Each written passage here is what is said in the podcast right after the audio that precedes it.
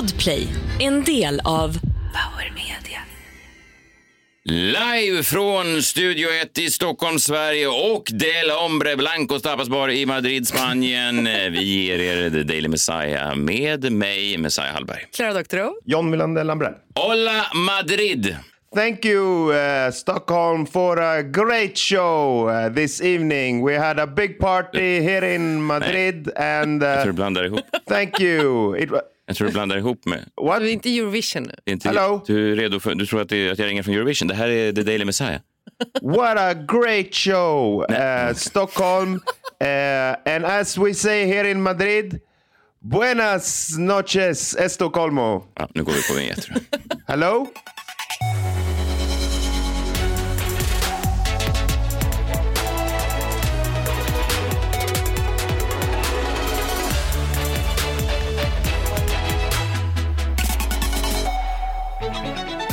Välkomna hit eh, alla kära lyssnare. Det är ju eh, fint att ni blir fler och fler eh, varje vecka. Nu är det då den 21 mars och ni vet vad man brukar säga. Man kan ha så otroligt mycket kul i just mars så se till att ha det.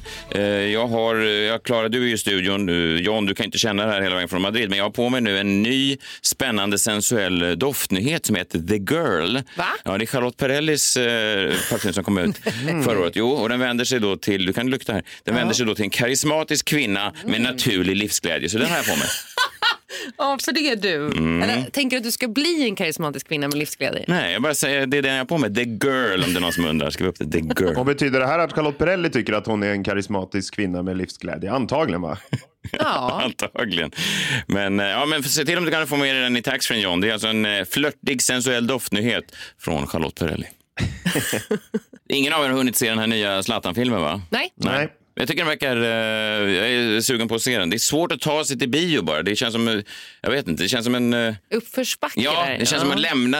Pandemin gjorde ju någonting med bio, även om jag älskar bio. Ja. Nej, men jag vill gärna se filmen och Zlatan själv då, han är ju inte då, han, i filmen den, den slutar ju där någonstans 2001, 2002 när han fortfarande är i eh, Nederländerna i Ajax. Eh, men han fortsätter ju då spela och man ser ju nu att han är liksom på slutet av sin karriär i, i Milan då i helgen. Han kommer ju in sådär i 87 minuten och eh, det som är spännande det är att han kanske inte är riktigt den spelaren han en gång var, men han är fortfarande lika förbannad. Eh, de hade då en, en match mot Cagliari.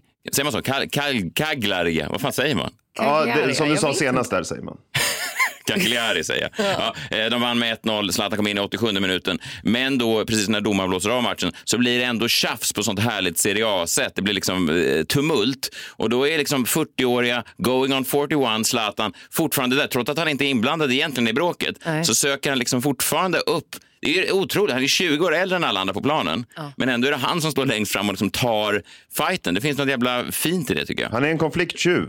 Ja, det är Vadå han. konflikttjuv? Konflikttjuv finns det något som heter. Alltså folk som, som är inne och tar eh, andras konflikter. Det är nog Zlatan. Ja. Folk som nästan går igång på att tjafsa med folk. Det är inget som ringer några klockor, Klara. Du tycker att jag är det? Det säger min man också, senast idag faktiskt. Ja, men Zlatan och du kanske har något gemensamt då? Ja. Ja, titta här, det blir uppretat också. Ja, vi såg inte vad som hände, men det är heta känslor efter slutsignalen. Ja, Tomori signalerar om att han har hört saker. Är det någon som har sagt något eller är det hemmakurvan som har eh, uttryckt saker som inte är okej? Ibrahimovic är inblandad i det grupp som uppstår. Han står längst fram. Jag tycker bara det, det säger någonting om livskraft tycker jag. Att man inte behöver, du pratar ju mycket om det John, att man ska inte ge, ge upp för man når en viss ålder. Man kan fortfarande dansa, man kan fortfarande röra på sig trots att man har kommit upp i din ålder till exempel. Och då är ju Zlatan, att han fortfarande har kvar den där passionen som ni verkar ha, dela. Var det någon som hade sagt något? Ja, Det är någon som har sagt något. Ja, men jag tror att det var något rasistiskt från den inte allt så sällan rasistiska italienska publiken. Cagliari-publiken. Ja. Nej, men jag menar bara att det är ju viktigt att inte låta åldern eh, hindra en. Och där är ju både du John och, och, och Zlatan förebilder och även eh, killen som jag tänkte prata lite om nu.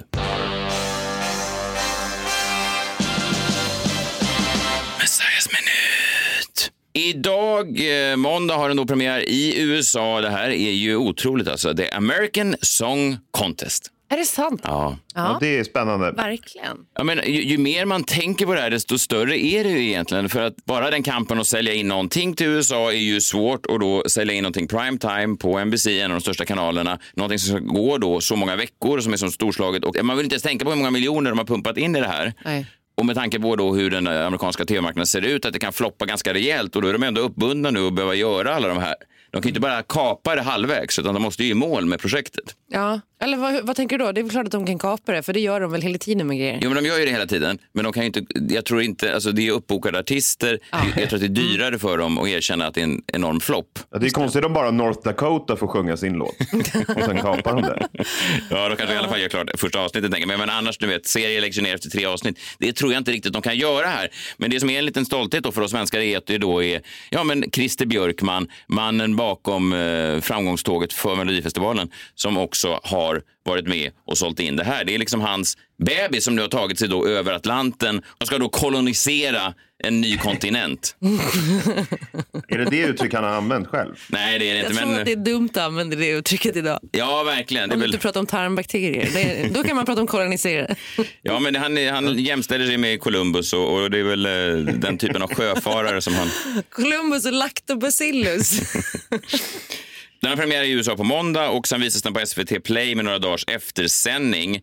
Och eh, det är ju en ganska spännande resa eh, Björkman har gjort. Jag och Björkman har haft en ganska speciell relation, mest från mitt håll kanske. Jag är osäker på att han ens vet. Vet han vem du är? Nej, jag tror kanske inte han vet vem jag är. Men vi har pratat tidigare om att, att eh, jag 2010, då när Anna Bergendahl missade finalen, gick ut och twittrade upprört, stora bokstäver, versaler. Avgå Björkman! Utropstecken. Du tyckte det var hans fel på något sätt? Ja, men du vet, likt en halvalkad eh, hemmasoff-supporter som när då Sverige missar Ja. ett, ett VM-slutspel så tyckte jag att nu var droppen eh, nådd. Nu är det dags för ny, ja, men en ny, eh, nya personer som kan ta fram nya människor som kan ta sig längre. Liksom det var en, vi, hade, vi har ju fortfarande aldrig missat, jag tycker inte jag var så jävla far off, att vi, vi har ju fortfarande aldrig missat den stora finalen efter det här. Men du menar att det var Björkmans fel? Ja, men han är ju med i processen, han styr. Men Han det är inte han som röster. Nej, det förstår jag, men jag vet. Men han skulle, att det skulle, ja jag vet, det kanske var över, överilat. Det kanske Det var gick ju inte ihop på något sätt. Ja, det, Det är också så att folk, folk tror att Björkman har haft mer makt än vad han har. Det är fortfarande en jury som väljer ut låtarna och det är folket som röstar och jury och hit och dit. Så det är väldigt lite Björkman ändå. Jo, jag vet, men sen eh, har man ju inte riktigt heller förstått hur mycket han har med Mello att göra för att han är egentligen kanske mest känd numera. Han vann ju då 92 med, med Imorgon eh, i en annan dag på den tiden då det fortfarande var lite så att, att det var outtalat eh, att, eh, ja, att det kanske var en, en, en homosexuell man på scen. Jaha. Ja, men det var ju så här, här kommer Christer Björkman, en frisör och alla bara, mm. Det var ju fortfarande en Han spänning. är inte snygg. Det fanns ju spänning En 92. frisör. Ja, men det fanns ju spänning. Sa han samma sak när han landsteg i USA? Hej, jag är Christer Björkman, frisör. I Arkansas. Nej, bara, det, det var en, en annan typ av när man ser framträdanden nu så, så, så tänker man att det har hänt mycket bara med öppenhet generellt sett i, i sådana här sammanhang. Ja, men han sjöng ju då 92 och sen några år senare så började han jobba med Mello eh, backstage och, och ta fram artister och påverka tv-produktionen. Men egentligen är han kanske mest känd för de yngre tittarna som killen som alltid skrattar på ett onaturligt sätt åt det roliga Edvard af Sillén säger under Eurovision. Melodi nummer åtta, Loco Loco, vilket är serbiska och betyder rena rama ding dong. Gulligt ju. Det Alltså, är ett roligt skämt. Ja, verkligen. Det är roligt. Det är roligt. Sen då eh, när han skulle lämna produktionen i Sverige förra året, det var- ja det var ju 2021, då hade han gjort det i 20 år och han gick ju egentligen ut lite, jag vet inte hur man ska bedöma det, men då ju, tog han ju då beslutet, eller han säger att han själv inte tog beslutet, men jag tror att han själv tog beslutet, att vara framför kameran igen då, egentligen första gången sen 92, eh, där han då skulle vara programledare under alla de här deltävlingarna och eh, dyka upp. Och det gick väl lite si så där. DNs kulturskribent recenserade hans första framträdande så här, citat. Det största frågetecknet var Christer Björkman i rollen som programledare. Varför? Ett resultat av för många ja-sägare. Det finns en anledning till att han har gjort ett jättebra jobb bakom kameran i 20 år. Det är för att det är två helt olika yrken. Timing och karisma är två rätt nödvändiga saker som schlagergeneralen glömde i logen ikväll. Nej, men otroligt. Taskigt. Så dålig var han inte. Ja, det är, nej, det är en taskig. Det är inte recensioner man vill, eh, man vill läsa efter en premiär. Nej. Att man råkade glömma tajmingen och karisman i logen. Så svårt att rädda efterhand. Ja, men då tar jag med mig den nästa gång. Det går, så funkar det ju inte. Det är inte fysiska objekt på det sättet som hon, som hon beskriver här. John, du skrattar verkligen som Christer Björkman. han gör ju det. Ja, är det det spanska livet som har fått dig att bli lite mer så? Loco, loco. Men nu i alla fall då, så gör han då eh, comeback. Över 60 år gammal så har han då, när man trodde kanske att karriären hade pikat att det var över, så har han då eh, tagit resan till USA och sålt in det här programmet med sina kollegor. Eh, Om man kollar på andra program som har sålts in, eh, ibland så läser man i tidningarna typ att eh, Bäckström, ni vet den här Leif GW-serien, och den är klar från USA och det kommer bli en enorm framgång. Sen Just lades den ju ner innan det ens hade blivit någonting. Ja, Samma Filip och Fredrik eh, sålde in en annan del av Köping. Eh, det, oh wow, nu blir det något. Så blev det ingenting. Så att faktiskt ta sig fram till en premiär då, som det är idag, eh, denna måndag, är ju det är otroligt, stort, det, ja. det är otroligt stort. Hur ser då den här tävlingen ut? Hur har de då försökt skapa Europa fast i USA? Jo, det är en artist eh, som tävlar per eh, delstat. Och dessutom då mm, sex eh, andra grejer. Washington då, som inte tillhör någon delstat alls har en egen artist. Och sen är det då fem regioner som USA styr. Eh, amerikanska Samoa, Guam, eh, the Northern Mariana Islands, vet jag inte ens vad det är, Puerto Rico och så Jungfruöarna, amerikanska delen av dem. De ska också, man är ju nyfiken på att höra vem representerar de amerikanska Jungfruöarna. vem plockar de fram? Och artisten ska komma från staten. Jag ska ha en, eh, en koppling till staten, tror jag. Jag tror, inte det finns Ja. något, Ja. jag tror inte det finns något... Man har varit på semester där. Ja, jag tror att du till exempel skulle kunna tävla för Guam, John. Även om det är oväntat. Juan från Guam. Du har en lätt tillagd latinobrytning. Och vad är din koppling till Guam? No more questions. I've been on vacaciones many times. Where is the stage? Jag tror inte att alla från Guam läspar, men jag vill att du gör det om du är med, om du representerar dem. Ja, du skulle kunna representera varje stat med din fördom om varje stat. Mm, och du skulle kunna representera Guam med din, eh, ditt läspande. Eh, andra då som i alla fall är klara, jag vet inte om, om eh, du är klar John, det är Michael Bolton gör comeback. Va? Ja, han representerar en, en delstat. Är det sant? Ja. Det är ju skithäftigt. Vilken del? Det måste ju vara typ Connecticut eller något sånt. Rik. Just det, Michael Bolton representerar Connecticut. Hur fan visste du det? Va? Nej! Jo, Nej! Jo. Nej, du skojar? det var konstigt. Ja. Gud vad Nej, men jag tänkte säga någon, det känns som att han bor i någon rik Ja, han stat. ser väldigt rik ut verkligen. Kanske jag borde vara med i produktionen på något sätt. Ja, kanske. Jewel är med. Eh, Hon sjunger för Alaska. Där vet jag inte om konkurrensen. Hon eh, slog tydligen ut en sån vinthund eh, i deras sista ut. Men vad Och en konstigt. seriemördare. För hon är ju från Utah. Hon är inte alls från Alaska. Nej, de kanske har glidit lite där. Macy Gray eh, representerar Ohio och min favorit, det här är fan otroligt, hela vägen från The Thong Song, nu har han tagit sig till Maryland. Cisco representerar Maryland. Wow. Spännande. Man visste inte ens att de hade stringtrosor i Maryland, men tydligen. jag tror att det var ett krav, det hade han på sin, eh, på sin rider. Men du menar att han kan bara sjunga om stringtrosor? Men jag tror att han vill, att, jag tror han vill vara i närheten av, Av stringtrosor. stringtrosor, ja. Jag tror inte han vill uppträda i regioner där, där det är långt till närmsta stringtrosa. Det är väl inte... Det är väl inte Långt. Jag menar väl inte ett avstånd till närmsta stringtrosa. Jag tänker att det är som en nallebjörn, en comforter för Men honom. det ska vara på armlängds avstånd hela tiden. Ja, när han blir osäker så kan han, kan han grabba tag i en stringtrosa och känna sig trygg. Det är ändå ganska vågat för de här artisterna att vara med. Alltså de, visst, nu är de väl inte superheta Nej. kanske just nu, men det är ändå om de åker ut direkt så kan det ju bli lite pinsamt. Man vet ju de som kommer sist i, i Mellon, att det kan vara lite pinsamt. Ja. Ja, ja, ja men verkligen. Wink, wink och Nej, verkligen. Man har ingen aning om hur projektet går och så vidare. Men det man är mest fascinerad av är ju hur fan lyckades de sälja in det här? För tävlingar i USA har ju gjorts, alltså musiktävlingar har ju gjorts hur många som helst. Och de har ju även försökt det här, någon slags delstatstävlingar har de ju också provat lite förut sådär. Inte just i den här paketeringen. Men, så man undrar hur fan det gick till när de ramlade in då i något digitalt möte för två år sedan under brinnande pandemi. Det, är då Björkman, sen är det då tv-makaren Anders Lenhoff. Det är tydligen hans liksom, mm, brainchild det här. Eh, sen är det då den tekniska experten, det är ju jävla misstänkt, jag vet inte vad en sån gör. En teknisk expert, Ola Meltzig. Och sen tror jag då att huvudkomponenten här är när de här tre kom i kontakt med supersäljaren Peter Settman som nu bor och verkar i LA. Jag tror att Settman... Aha. Alltså, Just det, ja. Ja, men det gissar man ju. Jag har jobbat lite med Settman eh, i början av min karriär och det är få människor som... Han har det här amerikanska, att han kan få en att känna sig som den viktigaste personen i rummet hela tiden tills man märker att han snabbt går vidare 15 sekunder senare till nästa person och säger samma sak. Men att han har det här... Alltså det är inte genuint menar du? Precis som amerikanerna, de är inte genuina. Nej, jag tror att, han är, Nej. jag tror att det är hand i handsken tror jag Settman i Ja. LA. Att det bara är den typen av... Han går och skriker på gatan till folk på andra sidan. I love your skirt! Det är så de är. Så att jag, jag, jag tror att Settman är nyckeln i det här. Och det är bara hats off. Otroligt imponerad. Hoppas det går bra. Eh, Första deltävlingen då, eh, jag vet inte om det här säger er någonting, men eh, ja, Arkansas tävlar. Connecticut, Michael Bolton direkt då. Indiana. Sen har vi Iowa, eh, Minnesota med Jam House. Det är då artistens namn. Ready to go heter låten. Mississippi. Jag älskar ju alla. Vi har alla tagit en, en piss i Mississippi. Nej, en sippi pissimissi. Pissimissig var det. Rhode Island, Puerto Rico, Oklahoma. Alexa går in där, vad kul. Eh, och så Wisconsin med Jake O. Han har inget efternamn, det är bara O. Det är Jake O. Och sen eh, avslutar då Wyoming. Vem tror du eh, representerar... älskar Wyoming. Ja, det gör du. Vem tror du representerar Wyoming, Clara? Eh, det, känns, det är ju alltid country va? det är ja. countryland typ. Ja, mycket bra. Ryan Charles med låten New Boots Goofin. Jag. Ja men det är rodeos och sånt där. Det är Wyoming och hästar. Det kan alla i Wyoming relatera till, att de har köpt ett par nya boots. Ja, men det är ju Goofin. Det är att det är något tjall med dem, va? Att, det är något, att man har köpt fel storlek eller någonting.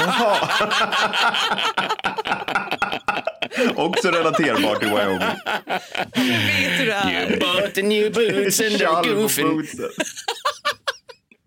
Hela Wyoming är- kommer samtidigt i en stor hyllning till felköpta boots. Ja, det ska bli spännande att se i alla fall när det kommer på SVT Play eh, senare i veckan. Hats off killar, well done, very well done indeed.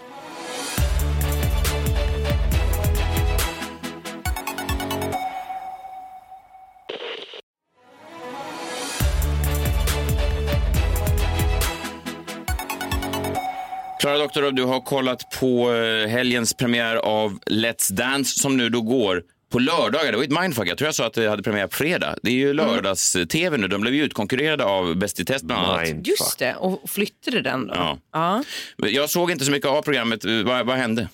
Nej men det var faktiskt en ganska bra premiär måste jag säga. Jag gillade liksom öppningsnumret, jag gillade sketcherna i början då med, med alla tävlande dansister, jag vet inte ens vad man kallar det för, dansare. Men jag har gjort en liten lista då på fem grejer med eh, den här säsongen av Let's Dance som jag tycker pigga upp. Vad spännande. Ja. Så då på plats nummer fem, där har vi Marie Mandeldans. Alltså hon heter ju Mandelmann, men jag kallar henne för Mandeldans nu. För hon tog sig då an det här dansgolvet med samma grace som jag tycker att hon tar sig an ett sötebröd. Alltså hon var vacker som en dag dessutom. Och hon då, den här Jonathan Näslund, framförde en American smooth. Och det var otroligt smooth. Jag tror att fru Mandelmann kommer bli riktigt farlig i den här tävlingen. Hon tilltalar liksom samma, egentligen samma målgrupp som Mia Parnevik. Med den skillnaden att hon då har dans i kroppen. Hon har det? Och det upplevde jag kanske inte riktigt att Mia hade. Nej, för jag hade ju en teori om att, att båda de kvinnorna skulle bli liksom den här säsongens Peppe Eng, Ja. Lasse Brandeby, eh, de här som får folkligt stöd men kanske inte är några stora dansare. Men du menar att den ena är överlägsen den andra? Jag måste Hittills. säga att eh, Marie Mandeldans, hon, eh, hon har det i sig. Eh, Var otroligt graciös verkligen. Så det var min plats nummer fem. På plats nummer fyra hittar vi då Erik Sade. Och det är nämligen så att Erik verkar ha blivit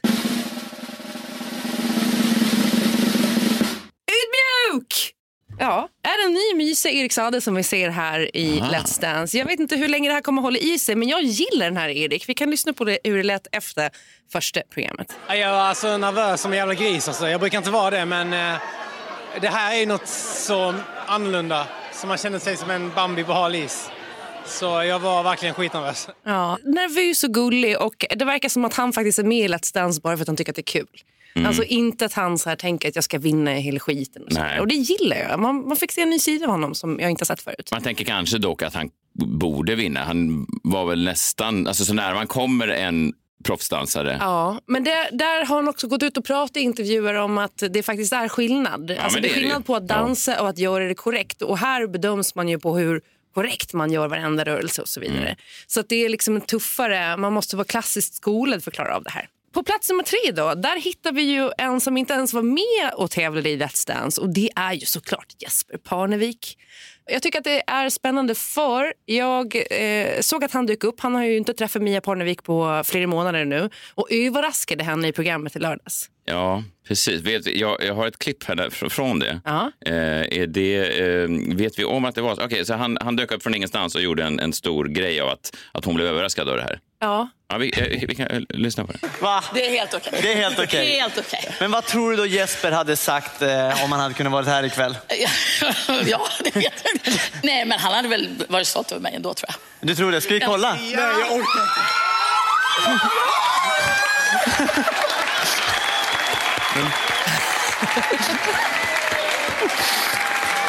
Nej, han sa ingenting. Han bara kramades och pussades. Eh, vill ni fortsätta se. Mia i den här tävlingen, då får ni ringa och rösta. Hon blev helt tokig. De är helt galna. Ja, men det, för då tydligen har ju inte han sagt att han ska dyka upp där och de har inte sett varandra sedan i januari så jag förstår att hon blev överraskad såklart. Och hon behövde lite stöd också men det var inte det jag skulle komma till utan jag tycker att Jesper är på plats nummer tre för att han har snott sin klädstil från sitt barnbarn Atticus två år gammal. Och det var nämligen så, och det här kan, vi kommer lägga ut bevis på vår Instagram men Atticus var först med den här klädstilen, den här eh, frisyren. Redan i somras kunde vi se bilder på Atticus med sitt stora lockiga hår och en härlig randig eh, liksom sunbathing in the Hamptons osande outfit. Eh, Jesper verkar ha blivit så inspirerad då att han kopierar den här looken rakt av. Och som sagt, jag postar det på Instagram så får ni se. Likheter finns. Snyggt. Och I somras så såg inte Jesper ut så här. Så det har liksom växt fram med tiden. Eh, det brukar ju vara tvärtom. De barnen ser upp till de vuxna och gör som de vuxna. Men nu har vi se- sett Jesper göra det motsatta. Ja, på plats nummer två då. Petra Mede är gravid. Det är egentligen det enda jag velat prata om hela tiden. Det är att jag nu ska få säga så här. Grattis till din kommande bebis! Ja! Du Vad snällt att du kunde prata lite innan också. Ja, jag Ja. tänkte boken förtjänade Ja, sin tid tack, också. tack, tack. Ja, eh, det här var ju en intervju då från Nyhetsmorgon med Jenny Strömstedt där Petra Mede var gäst för någon vecka sedan. Men så fick vi ju se en glimt av Petra Medes urfina lille babybule här i lördags. Och jag har ju tyvärr läst kommentarsfälten på internet och blir liksom bestört av det. För att när en man är över 45 och blir pappa så är det ingen som lyfter på brynen. Men när en kvinna eh, blir gravid och är över 45 så kallas hon för oansvarig. Och jag tycker, kan inte vi bara låta barnen få bestämma själva? Alltså, I framtiden så frågar vi Petra Medes eh, barn om hen ångrar att hen blev född.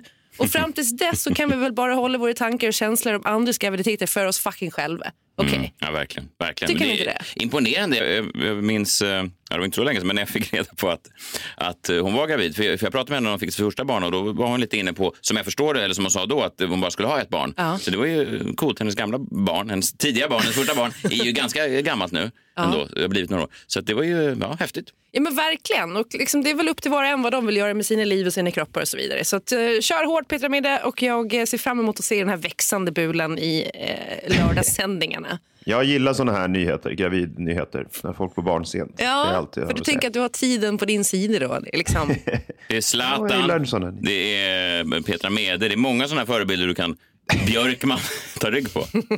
Ja, kom igen nu. Mm. Okej, på plats nummer ett då, där har vi ju såklart idrottaren och äventyraren Aron Andersson som är då precis det som det här ganska urtvättade liksom, tv-klossen Let's Dance behövde. Äntligen så har vi en rullstolsburen dansare.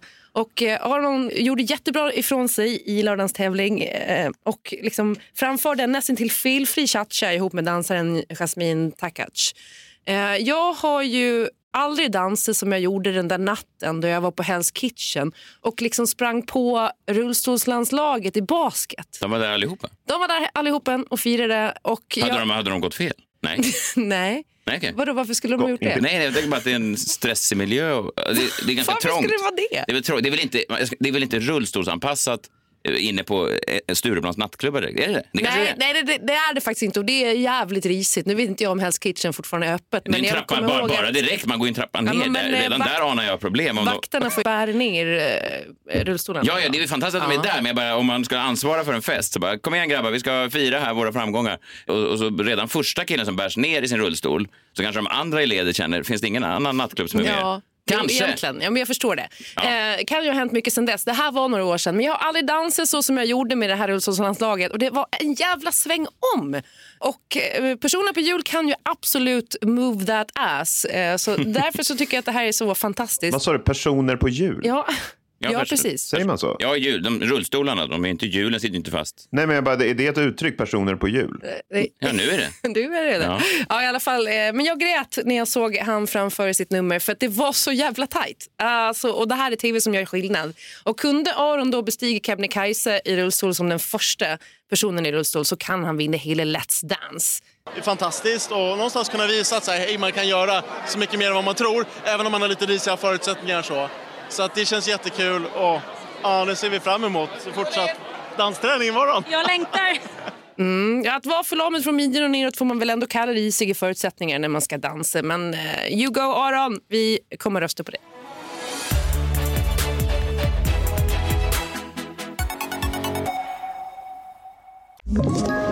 Ett poddtips från Podplay.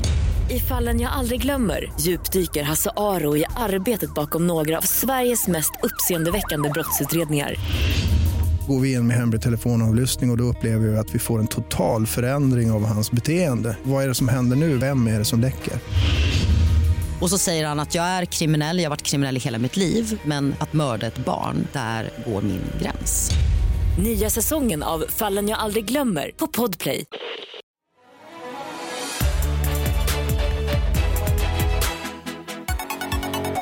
Nej, men det är otroligt att se honom skapa. Man, man känner sig bekväm själv när man ser någon som då är förlamad från midjan och neråt och sitta och han, han var ju mycket mer rörlig än vad jag var med när jag var i Let's Dance, så jag är ju inte förlamad alls. Nej. Även om folk trodde det ibland. För att du var stelopererad typ. Jag hade hoppats på stödröster från folk som trodde att jag var, hade något funktionshinder, men det fick jag inte. Det är också svårare för dig att komma in på Hell's Kitchen. Ja, det ska gudarna veta. John Wilander Lambrell plockar fram jombolan. Det är dags eh, för en spansk upplaga. En un mundo sin paz, solo hay un hombre que puede salvar a las mujeres. Aguardiente todos los días. Todos los días no, ¿eh?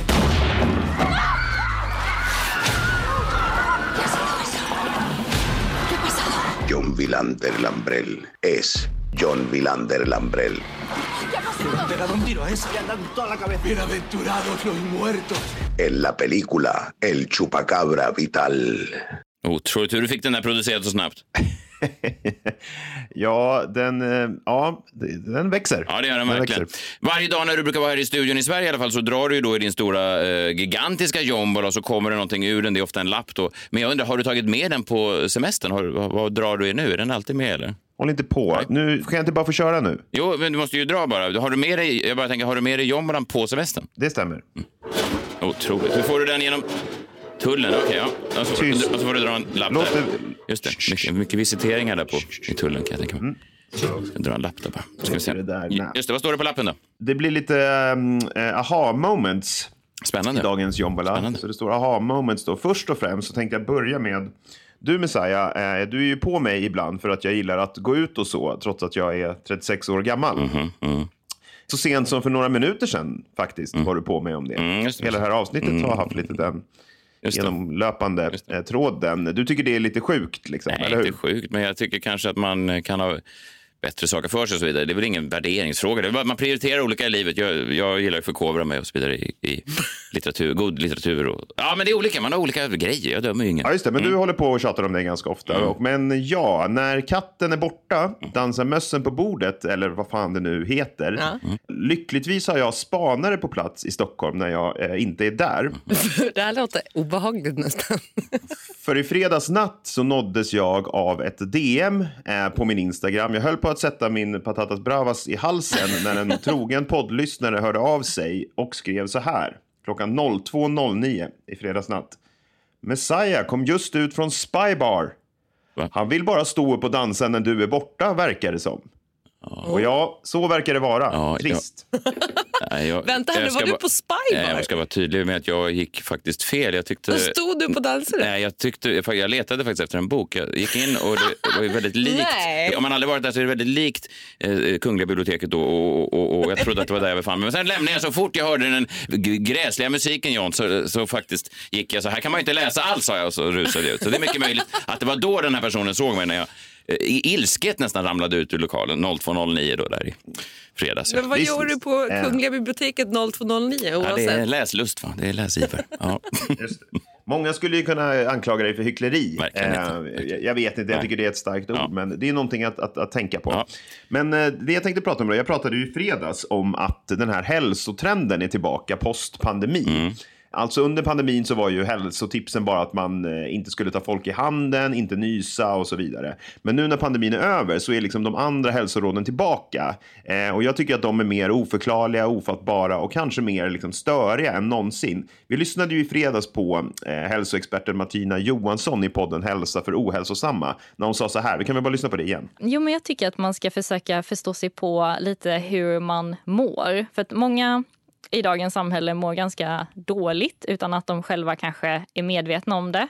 Just det, det var ju my- mystiskt. Hon menar alltså på att man kan må dåligt utan att veta om det. Alltså, mår man inte dåligt så mår man väl inte dåligt, eller? Ja, jag håller med dig. Det är märkligt. Ja, i alla fall. Det här tänkte jag liksom var höjden för ofattbara hälsoråd eller vad fan man ska kalla det, hälsobudskap. Tills jag igår lyssnade på senaste avsnittet av Framgångspodden med Alexander Pärleros. Har ni lyssnat på det? Nej. Nej, jag har missat just det här avsnittet. Annars är jag ju en... Eh, Trogen lyssnare. En trogen lyssnare, faktiskt. För där gästade Yoga Girl. Har ni hört talas om henne? Ja, jag har följt henne i många år. Hon var eh, en sån här, det finns ett segment i det här frågeprogrammet Alla mot alla då, eh, som heter Vittneskonfrontationen, där man får upp fem snarlika eh, saker. Och ska man säga vem är den riktiga? Och då fick jag eh, och Ebba då fick upp då, vem av de här är Yoga Girl? Eh, Fem blonda kvinnor då, och då valde jag fel. Gjorde du det? Mm. Men det är ju... Ja. Hon är, har ett speciellt utseende, så man känner igen henne direkt tycker jag. Nej, hon såg väldigt mycket ut som de fyra andra fitnesstjejerna. ja. Men det, det hon är eh, är väl i alla fall en av världens mest kända yogis, tror jag. I alla fall en av Sveriges mest kända yogis, som det då Ja, det är väl hon och eh, han Yogi Björn. förlåt, förlåt, förlåt, förlåt. Va? Nu, nu, nu ringer det här från... Vet du, det är de här skrattar bäst som skrattar sist och förlorar som ringer direkt. De har hört. De har hört. Jo då. Och skrattar bäst och skrattar sist och förlorar. Ja, exakt. just Det är de. De ringer direkt. De hör direkt. Varenda vits som... Ja, förlåt. Ja, tar, kör, kör. Ja, hon bor på eh, Aruba med sin man då. Oklart om det är Yogi Björn. Hon, Hon har ut massa flyttat- böcker. Och, Hon har flyttat till Sverige nu. ja, hon har flyttat till Sverige. Okej, Ja. hon bodde på Aruba. Hon håller kurser och, och massa sånt där. Då. Så hon är ju liksom lite känd. Men hon verkar också vara lite av en eh, hälsoexpert. För hon kommer med ett hälsoråd i den här podden. Eller jag vet inte om man kan kalla det ett råd. Det är mer någon slags liksom, experiment, någon slags hälsoexperiment. Eller jag vet fan inte vad det här är riktigt. Vi, vi lyssnar. Jag gjorde det här med äpplen en gång. Så bara två äpplen från samma plats, köpta på samma dag liksom. Och ett äpple säger du, fy fan vad du är dålig. Alltså du, du är det sämsta äpplet. Oh, du, det, du, du är bara dålig, det är äckligt. Och det andra äpplet säger du varje dag, fy fan jag älskar dig. Alltså du är det vackraste äpplet jag någonsin har sett. Du, eh, jag vet att du smakar så gott, du är så fantastiskt fin och bra. Och så fortsätter du göra det under ett par dagar. Du ser en drastisk skillnad i hur fort det negativa äpplet ruttnar versus det andra. What? Va? Hänger ni med här? Nej men vadå? Vet du, menar att affirmationer kan göra att äpplen ruttnar fortare? Man ska ha två äpplen. Eh, Man, till ett äpple säger man du är fantastisk, du är det bästa äpplet och den andra säger man du är äcklig och ett fult äpple. Och då kommer då det, det eh, äpple som man säger negativa saker till ruttna snabbare än det andra äpplet. Vad har hon för belägg för det här? Jag vet inte, men det är också så här, ska man säga det på svenska, alltså förstår äpplen svenska då? Alltså att när man har sagt du är ett dåligt äpple till det flera gånger så tänker det, nej fan nu ruttnar jag på det här. Nej men det är så jävla roligt. Fan vad roligt. Men jag tänkte att kan vi inte göra det här experimentet? Alltså att imorgon inhandlar vi två äpplen. Och sen så, så har vi det här, så säger vi varje dag när vi spelar in från och med nu, från när vi sänder, Just det. då tilltalar vi äpplena och säger till det ena, du är jättebra, det bästa äpplet, och till det andra, du är jättedåligt. Och så får vi se vilket som ruttnar snabbast. Men jag kan ta med mig äpplen. Jag fixar det. Jag har äpplen hemma som jag köpte samma dag i samma butik. Ja, men vad bra, så kan det bli, liksom en, så kan det bli en sån följetong. Det är ju superbra. Och se om Yoga Girl verkligen har eh, vetenskapen på sin sida. Ja, för jag är tveksam, men det är jättebra Klara om du köper då som du sa i sam, samtidigt, i samma Samtidigt. butik. För det är viktigt att den kommer i samma batch och så vidare. Exakt. Så att man inte har ett som är halvruttet från början utan att det är bara våra ord. Ja, som Precis, de påverkar. måste, se, de, de måste se likadana ut. Ja, precis. För att det är bara våra ord som då är det som är så att säga som driver de här. Ev- Eventuellt då mot, är det liksom någon slags suicidäpple? Är det det den, det är det den ska likna då? Alltså att det är en, Ja, det äpplet ruttnar. Vad ska vi döpa äpplena till då, så vi håller reda på vilket som är vilket? Det är, det är liksom... Ja, men äpple positiv och äpple negativ. Ja, fast samtidigt är det väl- Bra äpple och dåligt dumma, äpple. dumma, fula lilla äpplet. Och det är... Fula gröna tjockis kan vara en. Tjockis, ja, äpple. Feta lilla äpple. Och den andra smal, deffad. Den kan vara deff och tjockis. Fast är det inte rimligt om vi döper ett, det, det lyckade äpplet till just Yoga Girl? Nej, men Yoga Girl och tjockgrön äckle. Fettskalle. Men med Yoga Girls motsats. Nej men det var ju Svullo. Ja, Svullo. Yoga Girl och Svulle och Svullo. Yoga Girl, ja. Våra två nya äpplen. Vem ruttnar först? Fy fan. Usch. Usch. Ja, det här kan ju bli ett jävla... Jag vet, det, delas ju ut sådana alternativa Nobelpris varje år. Jag tänker att om vi lyckas med det här så är det ju nästan givet att vi får det. Jag vet inte vad vi har bevisat, men Då ska någonting. ju Yoga Girl ha det. Ja, fast hon har, har hon drivit tesen hela vägen fram Men i tänk om det bevis? stämmer. Alltså, Ja. Varför skulle hon annars Hon menar ju att hon har gjort det här. Ja, såklart. Ja, något ska man väl göra om man sitter själv på en ö och stretchar hela dagen. Ja. Ja, ja, för fan vad spännande. Då ser jag fram emot imorgon. Klara, gå och fixa de här äpplena redan nu. Tack för att ni lyssnar. Gå in på vår eh, Instagram, at Daily Messiah. lägger vi upp någon eh, jämförelse där mellan eh, Jesper Parneviks nya look och då den här tvååringen. Jajamän. Vi hörs imorgon, nu måste vi rusa. Det är en härlig ny vecka känner jag. Det är vår faktiskt i Stockholm och det är tydligen heta räkor på barerna i Madrid. Vi hörs imorgon. Hej, hej! Hej! Hej!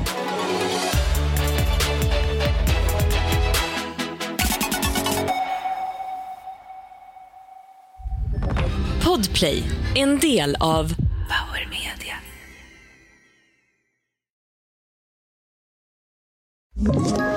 Ett poddtips från Podplay. I podden Något Kaiko garanterar östgötarna Brutti och jag, Davva, dig en stor dos skratt. Där följer jag pladask för köttätandet igen. Man är lite som en jävla vampyr. Man har fått lite blodsmak och då måste man ha mer. Udda spaningar, fängslande anekdoter och en och annan arg rant. Jag måste ha mitt kaffe på morgonen för annars är jag ingen trevlig människa. Då är du ingen trevlig människa, punkt. Något Kaiko, hör du på Podplay. Därför är gardinerna.